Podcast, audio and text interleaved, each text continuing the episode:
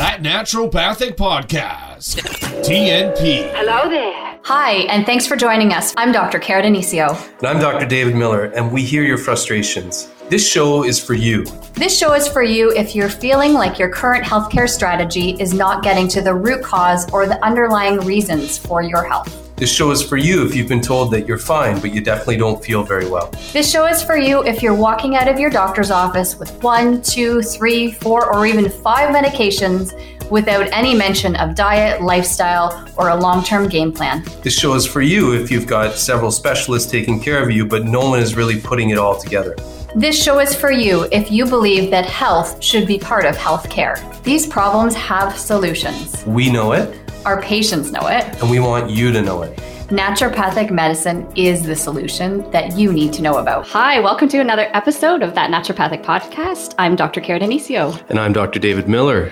And today we are joined by Dr. Leigha Saunders, and I am really excited to, to uh, chat to Leigha today. And it's all about sleep. And you had a good sleep last night, you just said. I had the best sleep. so it's important. It was a design, well designed sleep. I didn't think I was going to sleep, but I kind of pulled some naturopathic tools out. So uh, we uh, want Leigha to talk to us today about all the importance of sleep and how to kind of uh, consciously construct a good sleep too.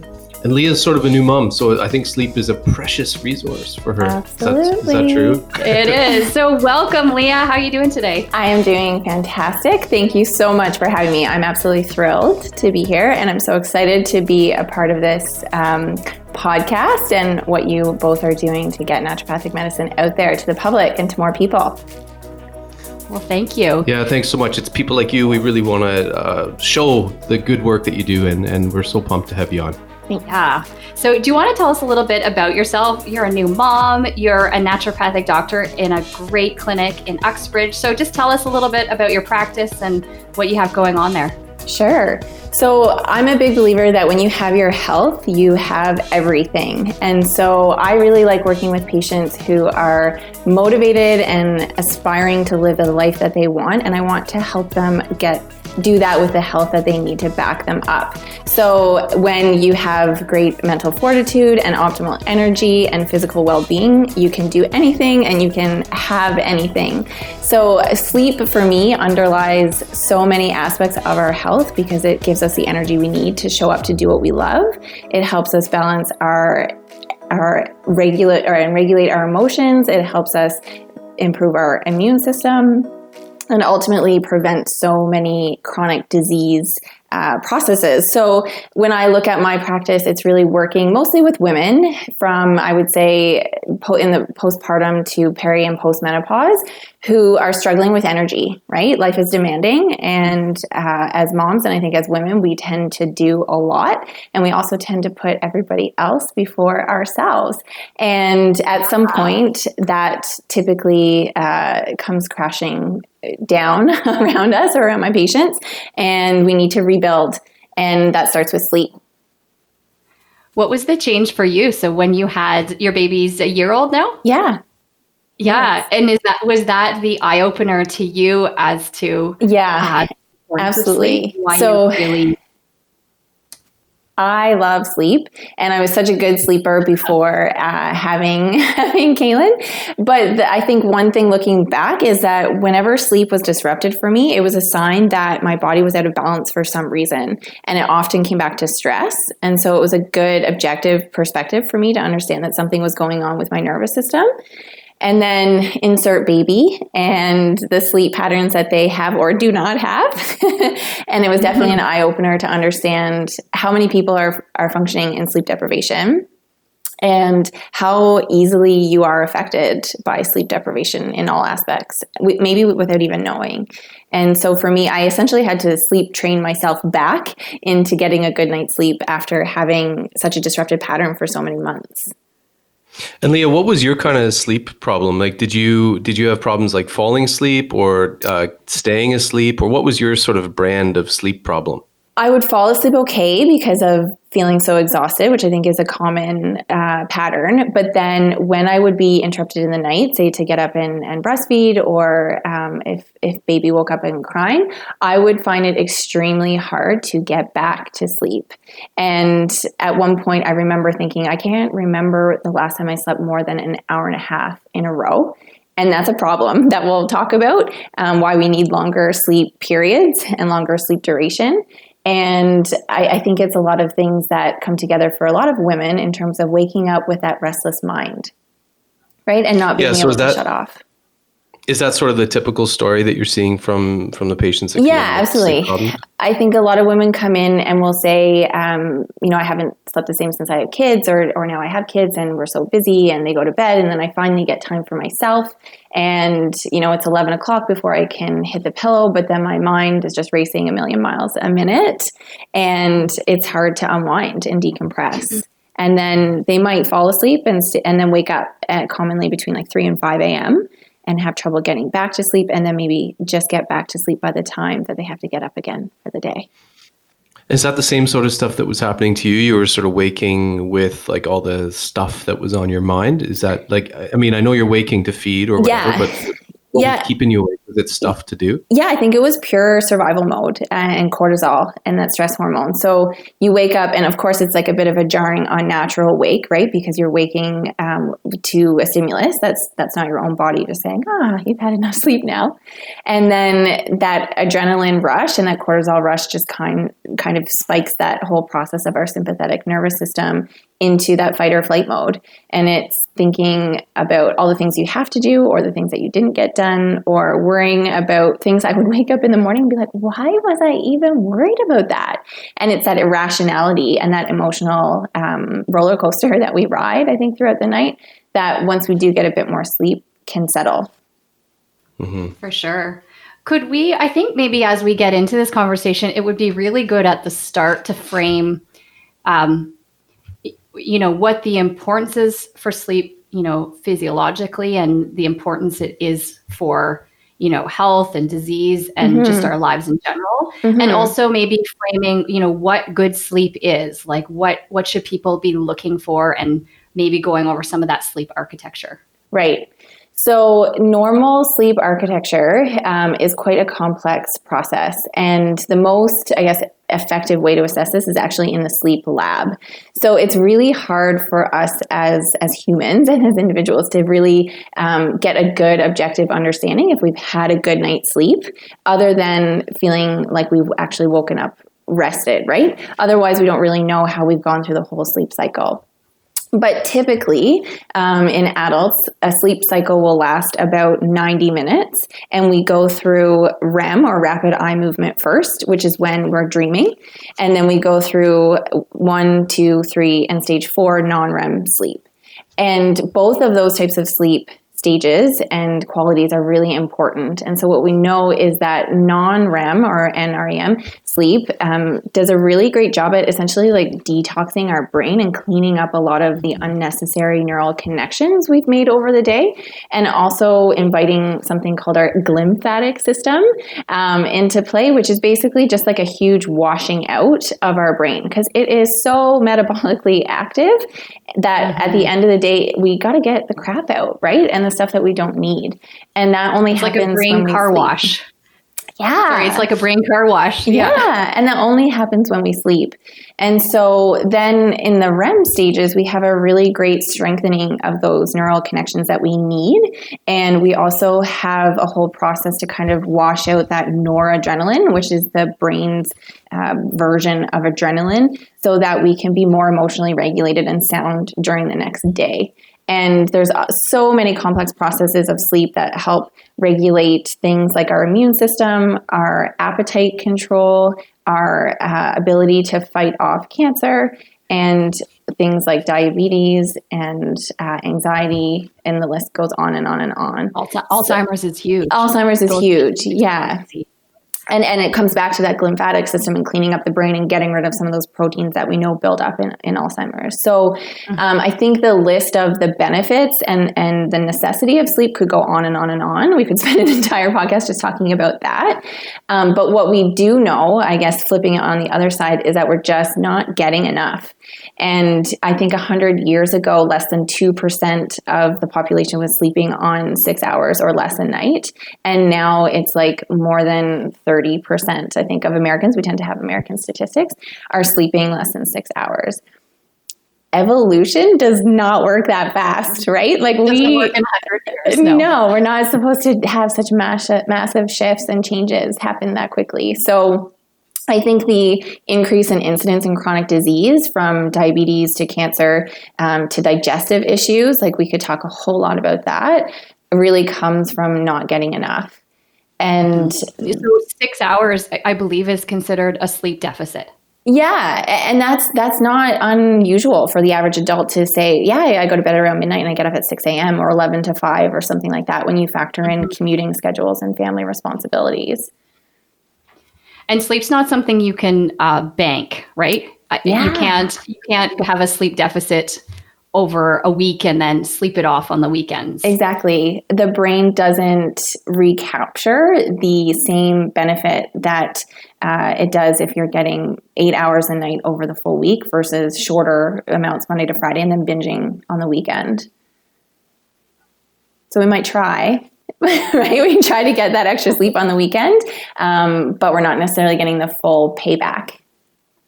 For sure. Um, why don't we? How so? So uh, you know, a woman or a patient comes in. How are you assessing their sleep? What what, what are some of the factors you're looking at? You know, nat- naturopaths are really good at uh, you know, taking a history and looking at all the factors that are contributing. Mm-hmm. And I actually love that your Bachelor of Science is in forensic science. Yeah. So, uh, which which suits NDs really well. So, what forensic science are you doing on your patients' sleep issues? It's always about putting the pieces of those puzzle that puzzle together, right? So, I will always ask about sleep and just say, "Tell me about it. How how are you sleeping?"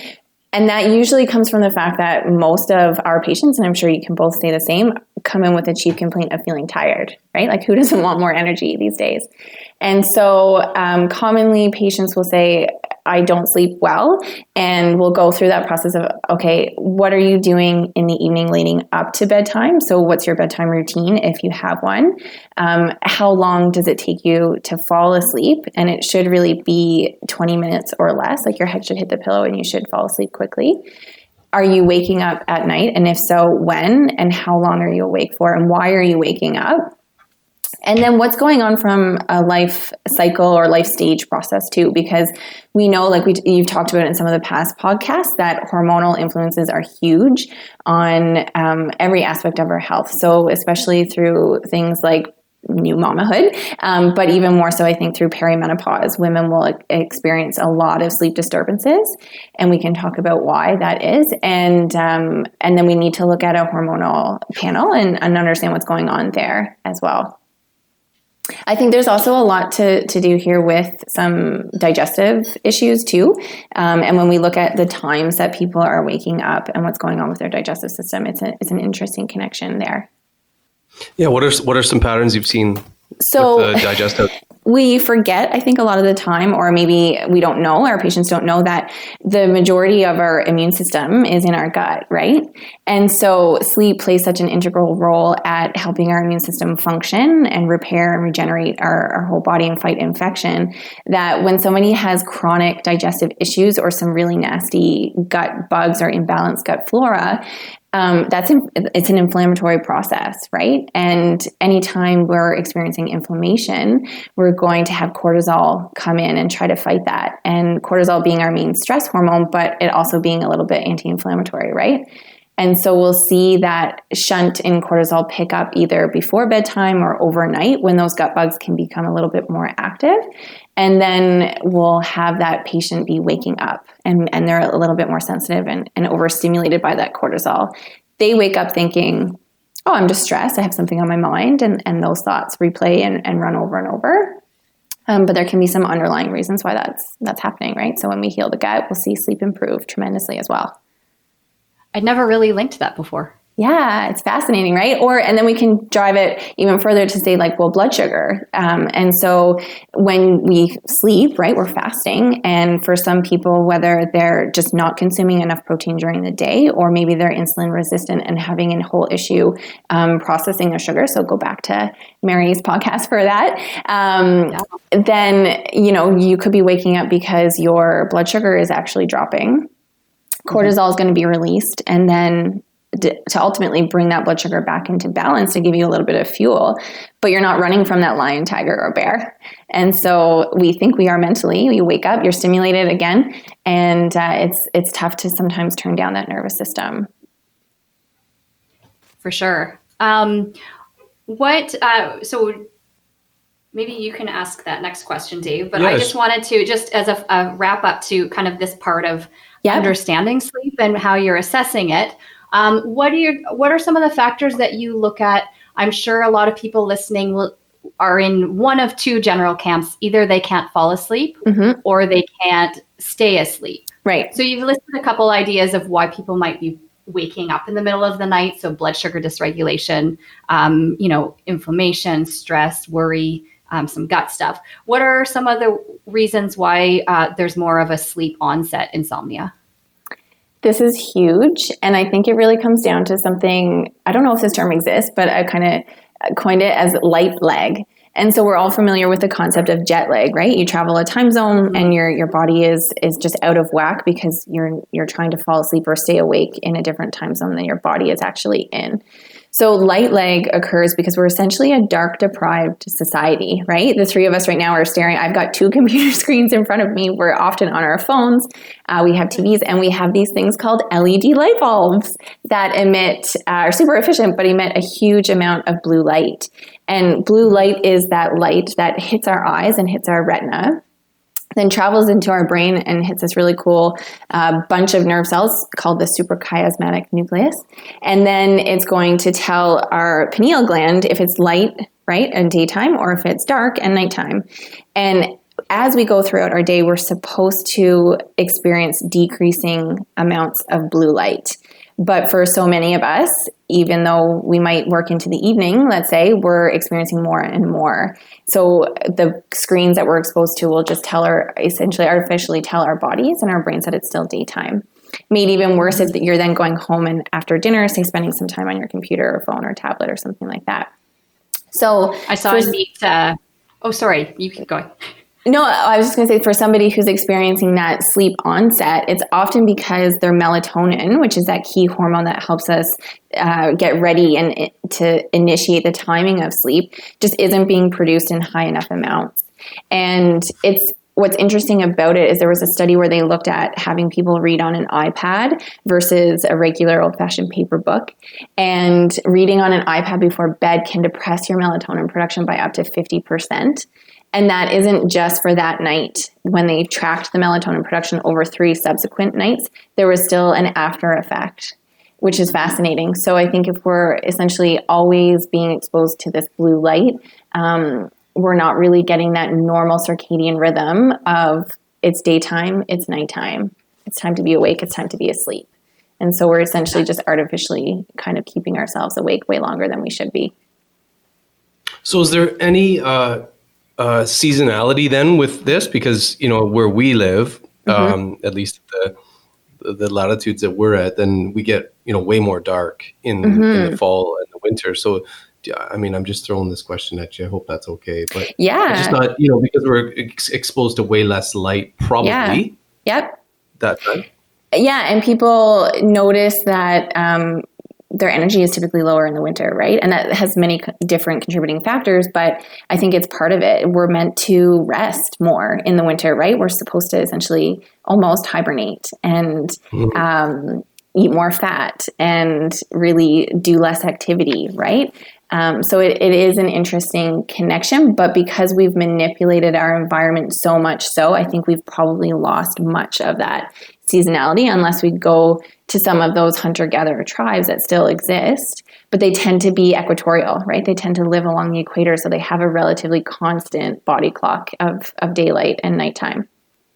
Mm-hmm. Right. Can you just can you just um, move on and tell us a little bit uh, how maybe some of your patients may be sort of frustrated, like what they're coming in saying that you know some of the dismissive sort of things that may be said to someone like a new mom or or or uh, in that position where yeah. they're maybe looking after kids all the time, yeah, and their husband maybe. I think people are just kind of dismissed and, and often told, well, your blood work is fine right? Your iron is okay, your vitamin B12 is okay, your thyroid, your TSH, all those. And then we don't even dive into deeper things typically through um, conventional medicine, looking at things like vitamin D uh, or hormones, even in depth. And so I think when we say, when patients are frustrated because they look at it from a standpoint of, well, my doctor says my tests are normal, my blood work is normal. I, I sleep, I'm in bed, right? And that's the other thing that people confuse is time spent in bed versus time spent actually asleep. And so they don't make the connection between the fact that they're not sleeping enough or their quality of sleep during the time that they are sleeping isn't high enough. And then compounded by, you know, poor nutrition or actual frank deficiencies in certain nutrients, it's kind of, uh, well, you know, you're, yeah, you're getting in bed for six to eight hours a night. It, you're working a lot, you have three kids, you're going to be tired, of course. But mm-hmm I think there's ways that we can intervene, right? And we can help support our patients' biochemistry and physiology so that they, they don't feel like they're just dragging themselves through every day.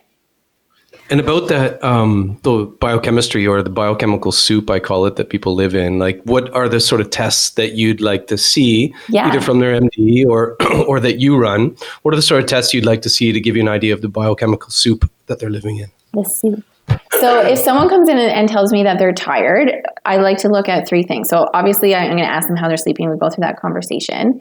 Um, I want to know how they're eating, and I think that's a really important assessment because we do need to look at blood sugar control and regulation um, from both a subjective perspective and then objectively. I want to look and see how are they managing their blood sugar? Because if they are hypoglycemic or if they are insulin resistant, that is going to play a huge ability um, or play a huge role on them being able to manage daytime energy and then nighttime sleep. And then, of course, if you're feeling super tired and, and deficient, what are vitamin B12 levels? What are iron levels and an iron panel? What does that look like? What is the patient's vitamin D?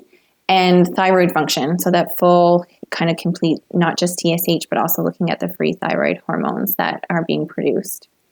If we can jump back hormones, to vitamin, yeah, hormones, mm-hmm. and then if we can bu- jump back to vitamin D for a second, I think it's such an important surrogate marker because somebody might come in and say like we do their blood work and, and they're deficient in vitamin D, but what that means is like they're deficient in nature right? They're deficient in sunlight. They're actually not getting outside and not getting that sun exposure on their skin to produce enough vitamin D, which is probably going to mean that they're also serotonin deficient, right? They're not getting that boost in their mood mood and immune system that can naturally happen when we actually just spend time outdoors and it can help regulate our nervous system and sympathetic nervous system and all of those things so vitamin D is is so simple. It's like what it, I think it's it's less than forty dollars, right? It's like thirty six or something like that to test through us in mm. Ontario.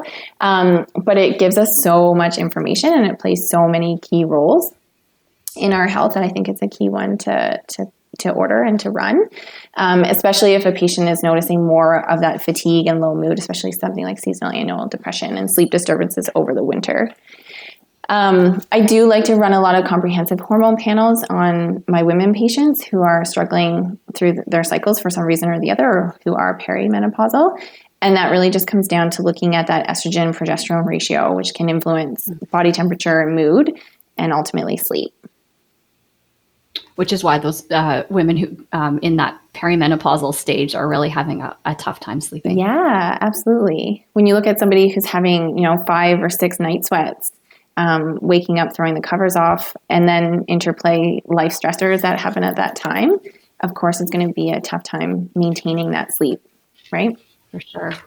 So I'd love to shift into some, um, you know, get down to some naturopathic solutions sure. um, for sleep and really go over some of the foundational things that our listeners can really solidify, even maybe before seeing you know you or, yeah. one of us or their yeah. nd um, because i always say to my patients you, you know there's things we can do at night for your sleep but your sleep problems are solved in the day Mm-hmm. And so let's go over some of those factors that that yeah. really will make a difference to the sleep. Yep. And we have to think of sleep as a 24 hour process, right? Mm-hmm. Because, like you said, sleep, how you optimize your sleep begins with how you wake up and what you do for the eight to 16 hours you're awake for, and then for the eight or more hours that you're hopefully sleeping at night, right? And so, what happens when we are seeing our patients in this vicious cycle is they're waking up probably earlier than ideal, and the first thing they reach for is the cup of coffee, which I love coffee. I, I uh, have to admit, um, but too much is not always a good thing. So, when we drink caffeine, we are suppressing something called adenosine. And adenosine is this key uh, chemical that is in our nervous system and in our brain, especially, that drives our our sleep pressure right? So if we aren't caffeinated and if we've been long, awake for a long time, then we'll have a huge amount of this molecule and chemical build up in our nervous system to actually make us feel sleepy and tired. Caffeine will block that from happening. So it blocks adenosine. So we have ourselves waking up in the day and maybe drinking a little bit more or less uh, of coffee to feel a little bit more energized. We're on receptive mode all day, right? We're talking to people, we're getting tons of emails and text messages, we're interacting at our work, we're driving and we have to pay attention when we're commuting. Um, it's not really until the end of the day when we've probably rush through and maybe skipped some meals or just grab something on the go that is less than ideal from a nutritional standpoint that we've had a chance to actually stop and so when your brain and body actually get the, the chance to slow down, which is usually when most people hit the pillow at night, it's like this bottleneck effect of thoughts and feelings and emotions, right? And then it's all the things I did do, all the things I didn't do, all the things I have to do tomorrow, um, and the way that I'm feeling about this, that, and the other thing that happened. So when we can actually start to insert, imagine this breaks in our day. Like, just like take a lunch break, people. Come on. So when we actually take 10 minutes to just check in with ourselves during the day and, and break and eat and eat at a relatively slower pace, maybe, um, and kind of bookmark some of those things that might be bugging us or stressing us out, and, and maybe even get out for a quick walk outside to kind of decompress or implement some form of stress management, which exercise is a great tool, right, for that on from a sleep perspective. Um, so basically, to sum it, it's like when we're always in go go go mode and driving our kids around to a million activities and and not really taking a chance to slow down, it's very hard for us to then optimize sleep because our nervous systems just aren't getting the chance to settle and balance. I love the visual of that, like that, just that pressure that builds up in the day and at the sacrifice of the sleep. So even, you know, stress and worry and anxiety that's building up and the yeah. bottleneck is that sleep, or even yep. biochemically that adenosine needs to build up and up and up in order to sleep at night. And so mm-hmm. that's how mm-hmm. coffee is affecting our sleep. Yeah. What about nutritionally? What is what are the nutritional factors that build up in the day that affect our sleep? I think an insufficient amount of protein and healthy fat is huge, right? Because our standard American or SAD diet um, is is really overwhelmingly in favor of carbohydrates, and so when we aren't getting enough protein and healthy fat, our blood sugar just isn't balanced. And then what happens? It crashes. We feel tired. We reach for a coffee and a sugary snack. And then that makes us feel temporarily energized and pushes that adenosine pressure away but then we'll experience that crash again and and it's a vicious cycle right? So i really like to make sure that my patients are getting uh, an optimal balance of those macronutrients especially protein and healthy fat right? Um, it, it just keeps coming back to that all the time. And that ultimately helps us build a healthier brain and blood sugar management system. And then we can sustain that eight or longer hour period of fasting overnight too right? Because we have healthy glycogen stores to draw on and there's some there's some interesting evidence on uh, like glial cells actually prefer lactate. So I just thought I'd bring in maybe mm. some exercise and maybe why people who exercise probably sleep better. There's a lot more lactate uh, going on, and and so I have a friend who's a he's a chemical engineer PhD in uh, in Saudi, and he's he does mathematical models, and he's working with a medical doctor who's looking at how glial cells actually prefer lactate for Amazing. energy, which is really interesting because probably uh, most of our patients who exercise well sleep yep. better. Would that be like a generalized? Yeah, it's really interesting, and I think it it's a full cycle. So when we exercise, I think it's part of a bigger picture because then we're more likely to be managing our stress. We're more likely to be eating better, and we're more likely to actually be expending energy instead of sitting all day, right? So we actually get the physical exhaustion that happens at the end of the day to actually sleep well. And what's interesting is when we get a good night's sleep and measure people's exercise performance the following day, it's way better so it might be that sleep actually has more of a beneficial impact on exercise than vice versa. But in either mm-hmm. way, it's always a positive cycle, right? Mm-hmm. The key is, is not to exercise things. too closely to bed, right? So we want to make sure you're not exercising ideally um, within three to four hours of bedtime because that will do a couple of things. It will increase your cortisol, stress hormone, in a good way, um, but that can essentially just leave you feeling wired and it will increase your core body temperature, which we need to drop for you to maintain an optimal sleep. And then I assume you're pro meditation or pro mindfulness of some sort. Can Absolutely. you maybe give us an idea of when when you would recommend doing that or any specifics on on meditation or mindfulness of any kind? Meditation and mindfulness have a huge amount of increasing research in eh, behind them now, really showing the benefit it can have on our nervous system and our stress and our sleep and our mood and our immune system and, and all kinds of things. So eh, I have no doubt that the research supports it. We need people to find a way, anyway, to to build it into their day, right? So uh, taking a break, like I said, if we can actually insert it during our day, and sometimes that means just spending a couple extra minutes in a bathroom if you need to at work. Like I have these patients who just tell me they can't get away from their work. Dave. Uh, that makes the guy, guy happy, right? Yeah, and just like sit there and take a couple deep breaths on the toilet if you have to. I mean, there is no, there's no mom out there who hasn't said, "Kids, I need to go to the washroom. Do not come right? in." And you really yeah. don't have to go to the washroom, but you just need like two yeah. minutes to the locked door. Yeah. and my dad spent like 40 minutes sometimes. I think that's what he was doing. He was probably probably. yeah. yeah. Right. And when, when we say meditation, I think it invokes this picture of us sitting cross legged, you know, in the Om position and zenning out for this long time. Like it doesn't have to be that. It literally just has to be 20 seconds of deep breathing when you're alone for a second, taking the stairs instead of the elevator. So, and maybe count the stairs as you're walking up them, right? Like just becoming a little bit more mindful during our day can really help um, help us just stay focused and a little bit calmer. And when something spikes our nervous system and we start to feel anxious, dealing with it then is great if we can, but maybe bookmarking it to come back and being like, okay, what is it that's bugging me about that situation?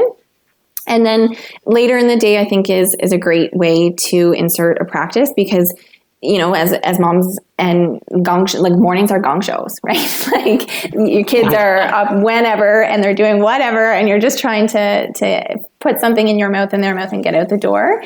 Um, so I think at the end of the day, you know, patients always say, "Well, my kids are in bed. I want that time for me." The best thing you can do for yourself then is take some time to be introspective and go to bed a little bit earlier, right? And that could be just expressing a bit of gratitude through a gratitude journal. I really love the five minute journal for patients for that reason. Um, using it, something like the Muse headband, if that's something you're into, or doing a guided using a guided meditation app, or just lying there and counting your breaths before falling asleep. You said something about uh, bookmarking, and I thought that was uh, a good segue into talking about maybe just writing something down before bed. I saw um, I don't know if you know Daniel Pink, but he does the Pinkcast. And one thing he was talking about was just sort of ending his day with mm-hmm. like something inspirational that he heard either from his own brain or from someone else and and just sort of using it as a way to close the chapter of the yeah. day. Yeah. Can you talk a little so bit powerful. about maybe doing something at night? Yeah, because at, at the end of the day, we're trying. We need to decompress, right? We need to um, let things go that happen during the day. So we can focus on the negative, which becomes a very easy cycle to get into, or we can focus on the positive. And we know that when we focus on the positive and express gratitude and record inspirational ideas, those types of neural connections are strengthened. And then we might fall asleep easier and have an easier time staying asleep because we've essentially kind of dumped our brain, right? Like brain dumping is huge before bed. Even if it's just writing a to do list for the following day, it gets it outside of your head and on paper. And that is a very different process for our nervous system to implement than just think over and over and over and over, right? So I do think that any form of mindfulness or recording, journaling, um, expressing is so much more powerful than than just replaying it over in our mind. Yeah, even uh, David Allen, the guy who did getting things done, he's he said the brain is for thinking; it's not for like remembering things, yeah. and that's one of his main things for relieving anxiety. Like it sounds like you're super organized and boring, but the whole idea of writing things down on paper is to free up some RAM for creative thought and like that freedom or, or lack of anxiety that can come Absolutely. from just using your brain for day to day stuff that comes up, as opposed yeah. to keeping, you know, using it as a memory bank. Yeah, and at the end of the day, we so often reach decision fatigue, right? You've made so mm-hmm. many choices um, th- to get through your day that it's so much easier when we face the next day with a blank slate. And so, essentially, wiping that day, like like the same thing of having a hot shower or, or warm bath at the end of the day, which can help sleep by dropping your core body temperature, which is a little bit counterintuitive, but we can think about that or we can talk about that as a part of a good bedtime routine. Um, but it, it helps us literally get rid of the stuff that we don't need. And then sleep ultimately solidifies those connections we do need for memory and for emotional regulation and consolidation, right? Yeah. So we talked about some like harder stuff that we ask people to do, you know, like yeah. you know, some people have resistance to that. Maybe we could talk about a couple easy things, like a couple easy hits yep. that you might uh, recommend for herbs or or nutritional therapeutics that you might uh, recommend. Yeah, so I always break things down into kind of an external and internal environment, right? So it tends to be a little bit easier for people to manipulate their external environment to start with than their internal environment. So the one thing to start really thinking about is that light lag and how much light are you exposed to, especially later in the day. And where can you manipulate that in a positive way? So maybe after dinner, turn off all of your overhead lights and actually use low level lighting like lamps, um, candles, mood lighting. It's huge. It mimics the sun setting, which is more of a red light and light on the horizon instead of this overhead blue light that is the burning blazing sun of midday. That is so cool. I didn't know that. Yeah. I'm yeah. going to try that. Yeah. And, and, you can even get um, these really cool melatonin supportive light bulbs. There's a company called Lighting, Sci- Lighting Science, and it's a it's a much more yellow light, and it blocks a lot of that blue light from our environment um, to help support that process. Avoiding technology, ideally, at least two hours before bed. If you have to use it, like computer or phone for work, you can turn your phone and often your computer screen down, the lighting down, and even on nighttime mode. So it does block some of that blue light. And you can get these really cool blue light blocking glasses that can help block that light even more so. And turning down the temperature in your body and your home is a really easy way to help lower that core body temperature, which helps us stay asleep longer and achieve a deeper stage of sleep. Um, so the recommendation there is typically 18 degrees Celsius. Um, that is cold in air conditioning, right? So I, I, don't think we need that typically in the summer. I think somewhere around like 21 if you're sleeping in no or very light pajamas or just a, a, a sheet or and a fan on or something like that. In the winter and in yeah, there's, good, there's good science actually that you yeah naked sleeping is better quality. Is better, yeah. yeah. and um, and then in the winter, you know, letting your your house go down uh, to a, a, lower temperature is is not only energy efficient, but it does help you sleep because it allows your core body temperature to drop, which we need to initiate and and maintain sleep. And like, I mean, how many times do we have to just go? What would we do in nature? What is it? It's colder at night. We are right. products of Earth. It only makes sense. yeah. And you can have a hot shower or bath before bed, which will help that vasodilation or that expansion of your blood vessels to the surface so that you dissipate heat easier. And, and again, in nature, like why do we wash our hands and splash our face with, with warm water before bed? Because those are the most vascular areas of our bodies that when we bring blood flow to that area with that warm water, we can dissipate heat more eff- effectively and efficiently, right? Um, and the same thing with nature, like it's colder at night, it's darker at night. So, really getting rid of electronics from the bedroom, like TV should not be in your bedroom. You want to have more energy, you want to have better sex, you want to live longer, take the TV out. Like it's so simple, but not. I get it. it it's a big pattern that people have, um, but but just do it. And and even to the point where you might even need to consider getting rid of clock faces if you're really struggling with sleep. There's there's really only two things that should happen in your bed right? We all know what yes. they are. Two, and they both two start groups with of things. Yeah, two, two, groups, groups of things. things. The specifics maybe are. Yeah. Sleep and sex. It's what your bed is for. Yeah. Um, and then from, I guess, a, you know, people come in and they always want to take something, right? So um, if we could maybe just chat quickly about sleeping medication and then kind of maybe compare it to our naturopathic toolbox. Yeah. Because I'm sure that's the solution that most of, I mean, your patients and, and mine in particular, that's really the, the most common solution that they Yeah. And I would even say some people are, are confused by the fact that they think they have insomnia because they're going to bed when they're not actually tired enough to fall asleep because they're staring at a screen all night and then you you've had all these things happen and, and it's just like, like it's so obvious for kids like you would never throw your kid in front of a tv and have them run around and then be like, okay, it's bedtime, go to sleep. Right? Like we don't do that. We incorporate a bedtime routine and we help them relax and decompress. So the same thing for us. And then um, when our melatonin isn't coming in at the right time, we're going to bed when we're not tired and we're trying to fall asleep, when really we should be waiting until we're tired enough to fall asleep and then going to bed. So, a really great analogy by Matthew Walker, who's written a fantastic book called Why We Sleep, um, is that you would never sit at your dinner table waiting to get hungry. Right? You would never do that. And so, why do you go to bed when you're not tired, trying to fall asleep? You need to wait um, so that you fall asleep faster. So, one, I think a lot of people think that they have insomnia when they might just be mistiming their bedtime. And, and two, um, sleep medication is essentially misnamed when we refer to it in that way because really it's just a sedative. And there's no medication to date that has been uh, identified to induce normal sleep architecture and normal sleep patterns. Can you repeat that, yeah, please? I think that, that's, that's, very, very important. Please repeat there, that. Let's repeat that. So, that to date, there has been no sleep medication identified that can induce natural sleep architecture. So, we are being sedated, we are not being put to sleep. And that's huge because that means all of the benefits on our immune system and on our memory and on our emotions um, are not happening when we're on sleeping medication. And there's some really scary statistics when we actually look at it. And, and like, the, the, I'm not making this up. This is public knowledge. It's really easy to find.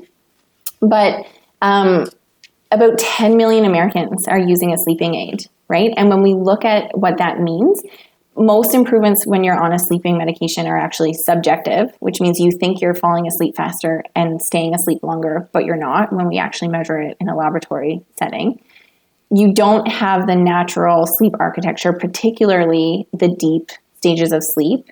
Um, and then people who are taking sleeping medication are more likely to die across study periods when we've looked at it. So you're you're five times more likely to die from using a sleeping medication as to someone who um, who isn't when you when you're using them uh, like the, when you increase amount of sleeping pills used over the course of a year. But it's it's not even just those people who are using them every night. Like if you're using about 18 per year, which is one one or two sleeping pills a night, or sorry, a month, um, it's still like one or or two times as likely to just die. Period, as to those compared to those people who aren't. Um, is there any benefit, Leigha, to having us like now? I, I, hesitate to ask the question, even from what you just told me. But is there any benefit to like forcing a sleep once in a while when the option is just for that person in the short term? Because we know short term versus yeah. long term. You know, yeah. life's a marathon, all this stuff, blah blah blah. But in the short term, is there any uh, benefit or whatever for someone to have a uh, zopiclone or something, which yeah. I find a lot of people just knocks them right out. Yeah. Um, there any benefit for that versus not sleeping at all? I think the benefit would lie in our ability to actually function somewhat more the following day. Like I think functioning after being somewhat sedated versus not sedated at all could be beneficial. The risk with that is the time, right? So like when are you trying to function? Because a lot of people will have essentially like a groggy hangover effect from sleeping medication. But what are they doing? They're grabbing a coffee and, and jumping on the road and to commute mm-hmm. to their job, right? Which is essentially drowsy driving is is more dangerous than drunk driving. Um, when you're tired and you have these things called micro sleeps, you can fall asleep really quickly at the wheel and not even realize it. Your reaction time is zero because you are asleep. When you're drunk driving, your reaction time is delayed. So you're more likely to do something. I'm not encouraging drunk driving by any means, but um, the comparison, right, is for people like we all know we shouldn't drink and drive, but how many people are driving under the influence of sleep deprivation? Mm-hmm. So I think. So, go ahead. No, no, I, you finished the shot. Your, I was just going to say, like when we when we think about, um, we just think we can push through, basically, right? We think we can take the sleeping medication at night to just somewhat knock us out because we're too overwhelmed to deal with all the shit we have on our plate, and then we wake up in the morning and we're going to chug a couple coffees, skip our breakfast, go go go go go, not take a lunch, hit an afternoon wall, have another coffee, not feel tired enough at night to sleep because that caffeine is still surging through our system let's take a sleeping pill and go again. So that's not the ideal chronic cycle. But if we need it once in a while, or if you look at somebody in, in the midst of a crisis, emotional crisis, or something like that, being sedated and, and having some form of sleep may help them get through that really difficult period. But long term, I think we really need to question the use. Yeah, and and long term too. You that those are staggering statistics just about increased risk of just yeah, and we know that right. because it's like why? So why are we dying if we're using sleeping pills, right? It's you're more likely to have an infection, a serious infection. Um, the car fatalities are huge, so you're more likely to be involved in a car accident, um, and you're more likely to develop cancer, right? And I think that comes back to the immune system piece.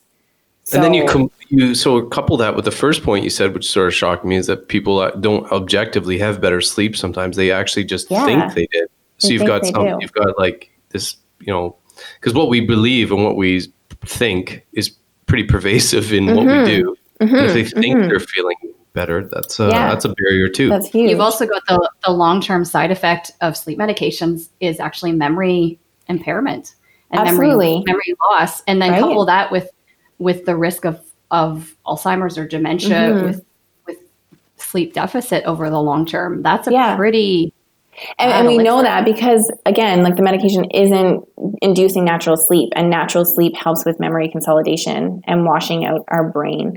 And so, in a good way, brainwashing in a good way. And so, um, we're not getting that. What are we seeing? This huge increase in things like Alzheimer's, right? Which affects twice as many women as men. And insert estrogen deficiency like right it's full circle which is why i think as naturopathic doctors we do such a great job at assessing our patient as a whole person is what it always comes back to right? Um, because there's no one thing this is like the common thread through all these podcasts there's no one thing. People come in with trouble sleeping but it's not just that right? There's so much else out there. So then when we transition and say like okay what can we do from a lifestyle and maybe a naturopathic standpoint the World Health Organization has identified sleep deprivation as a global endemic, right? Like it is a problem. And the National Institute of Health, I think, or the National Sleep Institute has eh, done a ton of research and really identified that there's this thing called cognitive behavioral therapy for insomnia, or CBTI, which should be the first line of, of treatment for patients suffering from either sleep onset, so trouble falling asleep, or sleep maintenance, insomnia. Mm-hmm. And so it basically is about an eight week or eight step program that helps walk you through a lot of the things that we've talked about. So you don't go to bed until you're tired enough to fall asleep. If you wake up at night and you are awake too awake to fall back asleep quickly, you actually need to get out of bed and you need to go and do something quiet and relaxing until that sleep pressure builds and you can go back and get into bed and fall asleep. And keeping your bedtime and wake up time constant is really important. Of those two, even more so important is the, the wake time, even on weekends. So if you can get up at the same time every day, um, even after you've had a bad night's sleep, then allow that sleep pressure to build the following day try to avoid napping, and then you're really tired and you're more likely to fall asleep faster and stay asleep longer the following night, right? we can use caffeine, but I think we have to use it um, within reason. And so if we have that one to two cups earlier in the day, you might be fine. It takes the average person about five to six hours for half of that caffeine to, to be out of their system, right? So if you have a cup of coffee at, at seven o'clock in the morning, most of it is going to be out of your system 12 hours later, so seven o'clock at night. If you're pushing through and you're having a coffee at 2 p.m., then I mean, we're looking at the middle of the night before, like only half of that coffee is only out of your system by 8 p.m. and you're trying to go to bed at 10. Like it, it's going to be hard, right?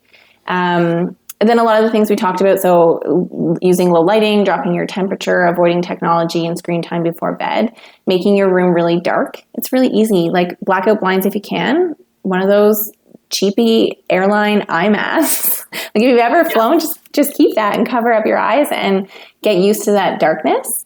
Um, and then it, it can those small changes can have a huge impact on your sleep. But I think where we're going to get the biggest return of investment is when we do a lot of that internal work and really understand that sleep deprivation affects our nervous system and our modern day life affects our nervous system. And when we mm-hmm. can do more there to relax and brain dump and avoid some of those stimulants and, and depressants, like the, the mix of caffeine and alcohol, our nervous system is going to be able to regulate our sleep much more effectively. Okay, Leigha, I want to give you a couple rapid fire. I'll just give you a couple like keywords, and if you okay. can just go on about it for a little bit, because you you did such a thorough sort of uh, prep for us that I want to be able to use that. So awesome, hit me. Uh, the first one I would say is uh, you said sleep pressure. Mm-hmm. What is sleep pressure?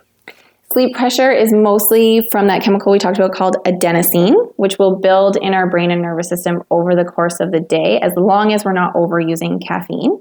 And when we reach about 14 to 16 hours after our wake up time, our sleep pressure will be at its highest. So if you're waking up at 6 a.m., that means that you should essentially be going to bed somewhere between 8 and 10 p.m. at night. Okay, sleep divorce. Sleep divorce. All right, you uh-uh. might be married to somebody who has a completely different sleep schedule than you or who just has less than optimal sleep patterns. And this is a tough one because when we treat uh, insomnia in one patient, it often is connected to somebody else, right? So you may need a sleep divorce if your partner is ruining your sleep. And that could be because they watch TV and keep that on while you want to fall asleep. They snore, they have sleep apnea, they get up earlier than you to go to a job. Um, if your partner is sufficiently affecting your sleep to the point where you're sleep deprived, you may need to consider sleeping in separate bedrooms. and that's divorce. tough. Yeah, you need a sleep divorce. You need to sleep separately so that you don't get an actual divorce. Because what happens when we don't get enough sleep right? Like, well, okay, here's here's a stat: for every one extra hour of sleep that women get a night, they're 15% more likely to want to have sex the next day or to have sex the next day. I'm not sure which yes. is which. So when we're talking about low libido and like those those relationship strains, if your husband isn't letting you sleep but wants to have sex, then it's a vicious cycle. So maybe if you sleep separate, separately, six days of the week, you can have your night of intimacy. You can right, and and there's still ways of including it so that you um, maybe have time together either when you're going to bed or in the morning if that works, because people can have natural, naturally different sleep times, right? Um, so just consider that if your partner is ruining your sleep and you hate them for that, then maybe you just need to sleep separately so that you can love them the rest of the time. and that probably expand. You know, speaking of new moms, that extends to to a sleep divorce from your kids because yeah. I've had kids that love to be in right? my bed. Yeah, yes. yeah, and even even when uh, and we could do a whole other podcast on this, but the concept of sleep training, right? Um, when I was kind of in the depths of that sleep deprivation, really struggling, my naturopathic doctor said to me, "You need to do whatever you can to hack sleep." And that was the game changer for me. And just implementing that healthy sleep routine for our baby and for me really allowed me to to essentially like get back to my to myself, I would say. My Next rapid fire is uh, motivation. When patients are motivated, they will change. And that comes down to knowing your purpose and why you want to sleep better, why you want to lose weight, why you want to have more energy, right? And so um, we can throw all all the things at all the people, um, but when you know your why and when you know why you want to show up in the day to do what you love, you're going to do what you have to do. Yeah, we talk about yeah. sometimes how medicine or health, I mean, the value of it is that you get to live the life that you want to live. It's mm-hmm. you know, less, in my view of understanding intrinsic and extrinsic values, it's like, it's really like an extrinsic value. It's so that we can not be impeded to live the life that we want to mm-hmm. live. So, mm-hmm. and just, I, I would love to, I've been just thinking as you've been talking about this, you know, this you know yin yang you know lightness and darkness um, and how the two are required to be to, to produce a, a, healthy cycle so you know you need that light or that movement that yang energy mm-hmm. but also that motivation that fire mm-hmm. in order to support that more restful you know get that out in the day in order to feel at bedtime that you've done your job and led a day yeah. on purpose yeah. in order to have that more yin, dark, mm-hmm. restful time as well. Yeah. And I would say for new moms, that's a tough, right? Because you feel like yeah. all I did today was wash the same dish over and over or, or clean up the same yeah. toys all over and over yeah. or, or, whatnot. Um, so sometimes in the bigger picture, the balance is periods of being unbalanced, right? Like you, I'm yes. not saying a new mom has to sleep eight hours a night. Like, no, that's not going to happen. Um, but what you have to understand is that you're you will go through the periods of imbalance for a, a bigger reason and for yes. ultimately more balance overall. And it does get better. And it does get better. Yeah. cool. Yeah. And, and it should, do, right? So th- I think that's the issue. If it doesn't, there's a problem. Like you're not yes. meant to sleep through your baby crying at night, but when they're sleeping through the night and you're not, we need to talk. Mm-hmm. Yeah, mm. yeah. Um, can I do two rapid fire? Qu- they got to be quick. They've got to be quick, but I can't let our listeners. Uh, I would be frustrated if we didn't talk about these two things. Okay, go. So the first is, um, and actually, Dave and I chatted about this on, uh, you know, from the outline, is bedtime snack. Mm. Okay, so we often think that if we have a bedtime snack, it's the worst thing ever because we're eating before bed and then not moving, and it can be a problem for our metabolism. We're going to gain all this weight and whatnot, but our metabolism is more effective when we're not um, balancing our blood sugar overall, right? And so if you are waking up in the night hungry, that's a huge sign. Or if you're typically waking up between 3 and 5 a.m., those are the key signs that your body's blood sugar may be dipping and we need to balance it. So it starts full picture by getting enough protein, healthy fat throughout the day. But sometimes before bed, if you actually have a little snack, something like a handful um, of almonds, walnuts, or, you know, um, my favorite is actually putting some collagen protein in a nice sleepy time tea. So something that has something like mm. passion flower or valerian or chamomile or whatever for two reasons. Collagen protein powder is typically tasteless and textureless, so it dissolves in that tea and you don't even notice that it's there. And it provides you with some protein to actually help stabilize and balance that blood sugar over the course of the night. It's also high in glycine, which is a key amino acid that's calming for our nervous system and plays a role in that inhibitory process of slowing down our thoughts and inducing those deeper brain waves.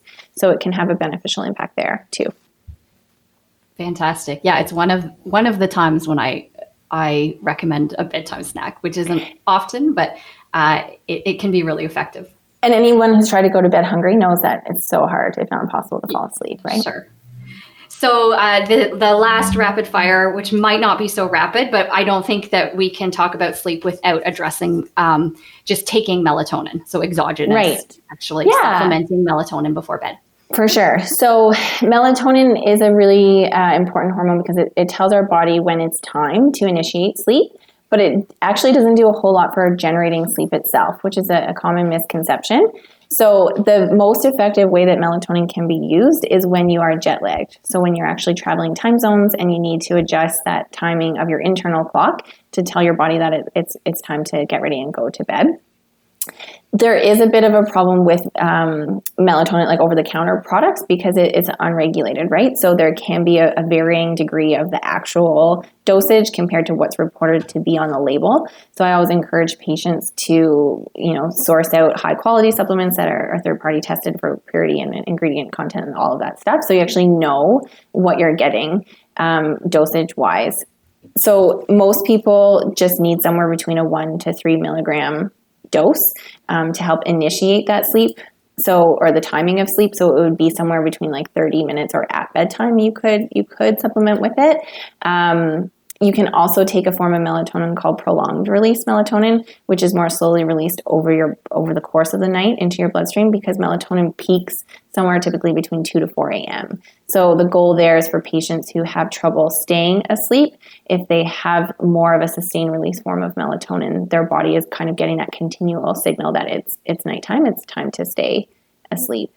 Um, but interestingly, there's a lot of research outside of the realm of sleep that melatonin yes right it's showing like mm-hmm. impacts on fertility egg quality cancer uh, so many types of cancer um, estrogen receptor yeah. modulation i looked into it recently um, kind of went in the rabbit hole with melatonin. I think there's over 350 clinical trials on melatonin, most of them as a neuroprotective uh, right. mechanism. So it's yeah. it's uh, an antioxidant. It's more than sleep. It, it like yeah, it, yeah we yeah. all use it for sleep, and I think that's sort of.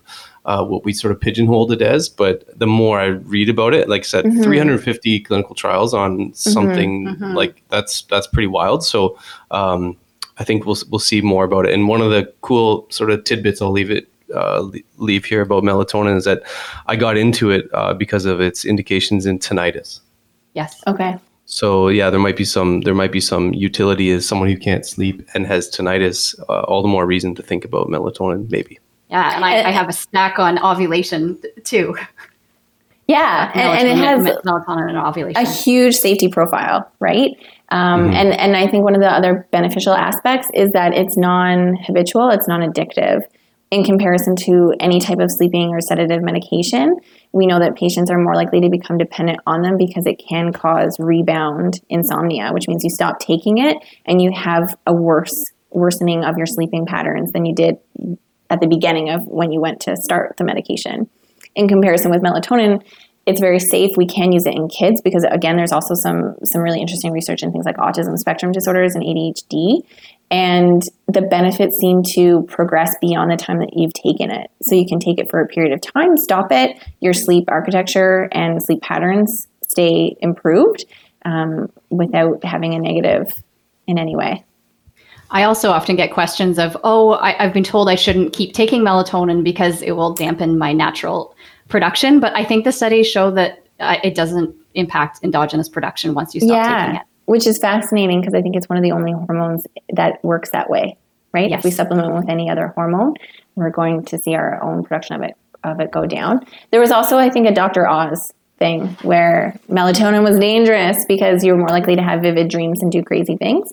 Um, it is likely to cause more vivid dreaming. Um, I think you're. It's partly because REM, which is that first stage of sleep when we do dream, is the first what we get into, right? So if we are using melatonin to initiate sleep, then we're going to actually get into that REM sleep maybe more so than we would. Just so own. important, which yeah. is what uh, sleep huge. medications don't do. It's rebound REM. Yeah, that's mm-hmm. I looked yeah. into it a bit too. It's really interesting. Yeah. Yeah. But we should give everyone one takeaway and let Leigha go back to saving the people of Uxbridge. Yes. Right? What's one takeaway you would give to our ah, listeners? The one takeaway I think is just that sleep is the foundation of health. And if you want to address any other aspect of your health, whether it's trying to lose weight or get more energy or get pregnant or prevent disease, make sleep a priority. And everything yes. else will fall into place. Nice. I um it, it, when again Dave loves evolution, but if you think about sleep, there's no it's not smart evolutionary wise to have us be unconscious for half of the day yeah so there obviously is an important reason yeah. for it like and i love so much time sleeping there's a purpose and thank you for uh, just just dropping some awesome science and like just practical tips and uh, perspectives on sleep for our listeners. I think I think our listeners are going to get a lot out of this episode. And I'll be referring so a lot of a lot of patients to listen to this one. I have to say this is like really, really uh, great information for anyone before they, um, you know, think about what they're doing with their doctor uh, on going on another medication, or before they're maybe even thinking about seeing a naturopath. I always recommend that, but like this would be some great core information for everyone mm-hmm. to know who has any sleeping issues. So uh, I think this one will be shared uh, quite a lot. It's such good information, Leigha. Thank you so much. Amazing. If we can sleep better, we can live better. So let's all get more. yeah. How do our patients find you? Or sorry, not our patients, our patients and our sure, listeners. How do they find patients. you? Um, sure. so I'm really active on Instagram. My Instagram handle is Dr. Leigha L E I G H A Saunders ND. Um, I'm a quick search too for Uxbridge Naturopathic Doctor. We'll pull up my info, and my clinic is True Roots Healthcare, and we have a great clinic here in Uxbridge servicing the local and surrounding community. So we'd be happy to help in any way. Super. Fantastic. Maybe we should leave this off with uh, sweet dreams. yeah. Thanks okay. so much for having me. This was so much fun. And uh, I'm super excited to get all this information out. That Naturopathic Podcast. TNP. Hello there.